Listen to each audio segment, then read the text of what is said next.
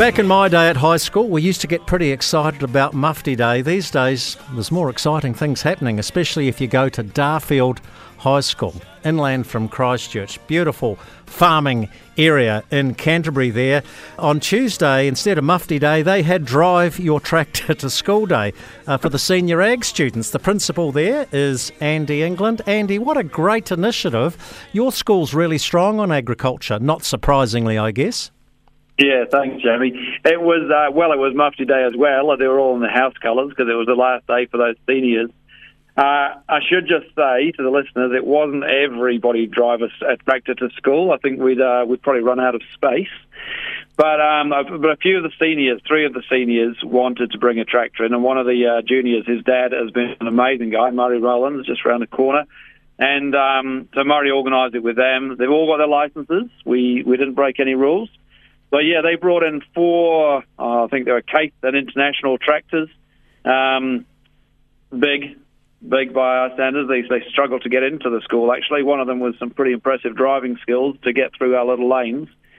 But yeah, they brought them in and they just wanted to uh, say thanks, actually, for their time at school. And I thought what a neat way for them to show their thanks for their time at school doing ag.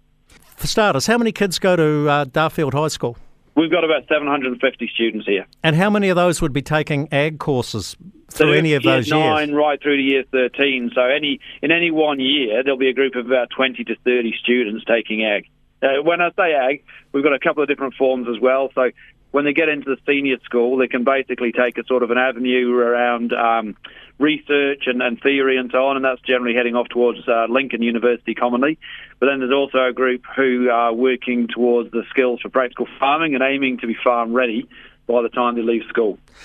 It's really pleasing to note that many secondary schools in this country now, Andy, are, are, increasing the offering or the agricultural option for their pupils. I think of Mount Albert Grammar, uh, help me out here, Saint, Saint, is it St Peter's in Cambridge, St Paul's yeah, in Hamilton? closer to home, Rangiora, yeah, Waimate, yeah, um, yeah there, there, are, yeah. Uh, look, you don't need to convince your listeners uh, about the value of agriculture, do we? But I think schools have schools went through a phase where everything was all about getting kids to uni, and thankfully, I think we, we the education sector is coming out of that. I mean, uh, farmers need people to, to, to work on farms.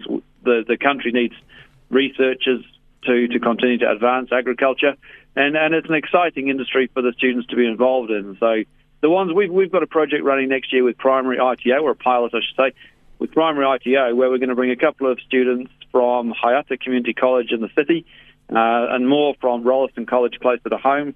And they haven't got access to the same facilities and community connections that we do. So we'll do some practical teaching with them and connect them with farmers locally uh, and, and, give them an opportunity to experience the agricultural sector in the hope that they might want to, uh, to start careers in that sector as well. And if that works well, we hope to expand that to more city schools as well. Well, Donald Trump, and I shouldn't be quoting him because he's a bit of a loose cannon. You, yeah, I'll be very careful here. So Donald Trump had "Make America Great Again," and what we need here in New Zealand is make agriculture sexy again. What's that, Massa?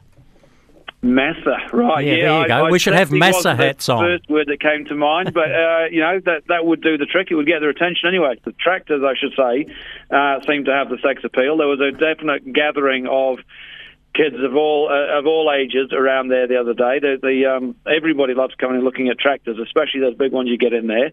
So um, yeah, you know, you definitely you could be onto something there, Jamie. All right. Hey, we'll let you go, Andy England. I think you've been principal there for a couple of years, and before that, uh, you spent a considerable time on the west coast, Greymouth. I was really impressed by Greymouth when I was over there recently for AgFest, and for your sins, you used to do a bit of radio with Andy Thompson before he went to the dark side.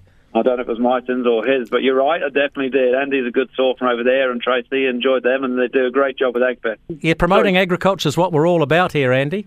It is. Hey, and while you say that, can I just do a big shout out, please, for those people who support us with the, with the farmers and the uh, local apprenticeships, the um, engineering firms and so on because these students, we, we can only teach them so much, and I'm proud of what we do teach them. But actually, they learn so much when they go out to the farms and they get shown by the people who are doing the actual jobs that they want to do, how to do them. And, and we'd be nothing without the support of our local community. They're amazing. Andy England there, principal of Darfield High School. Make agriculture sexy again. I think I'm on to something there, Andy. Hey, thanks for your, thanks for your time, mate. Thanks, Jeremy.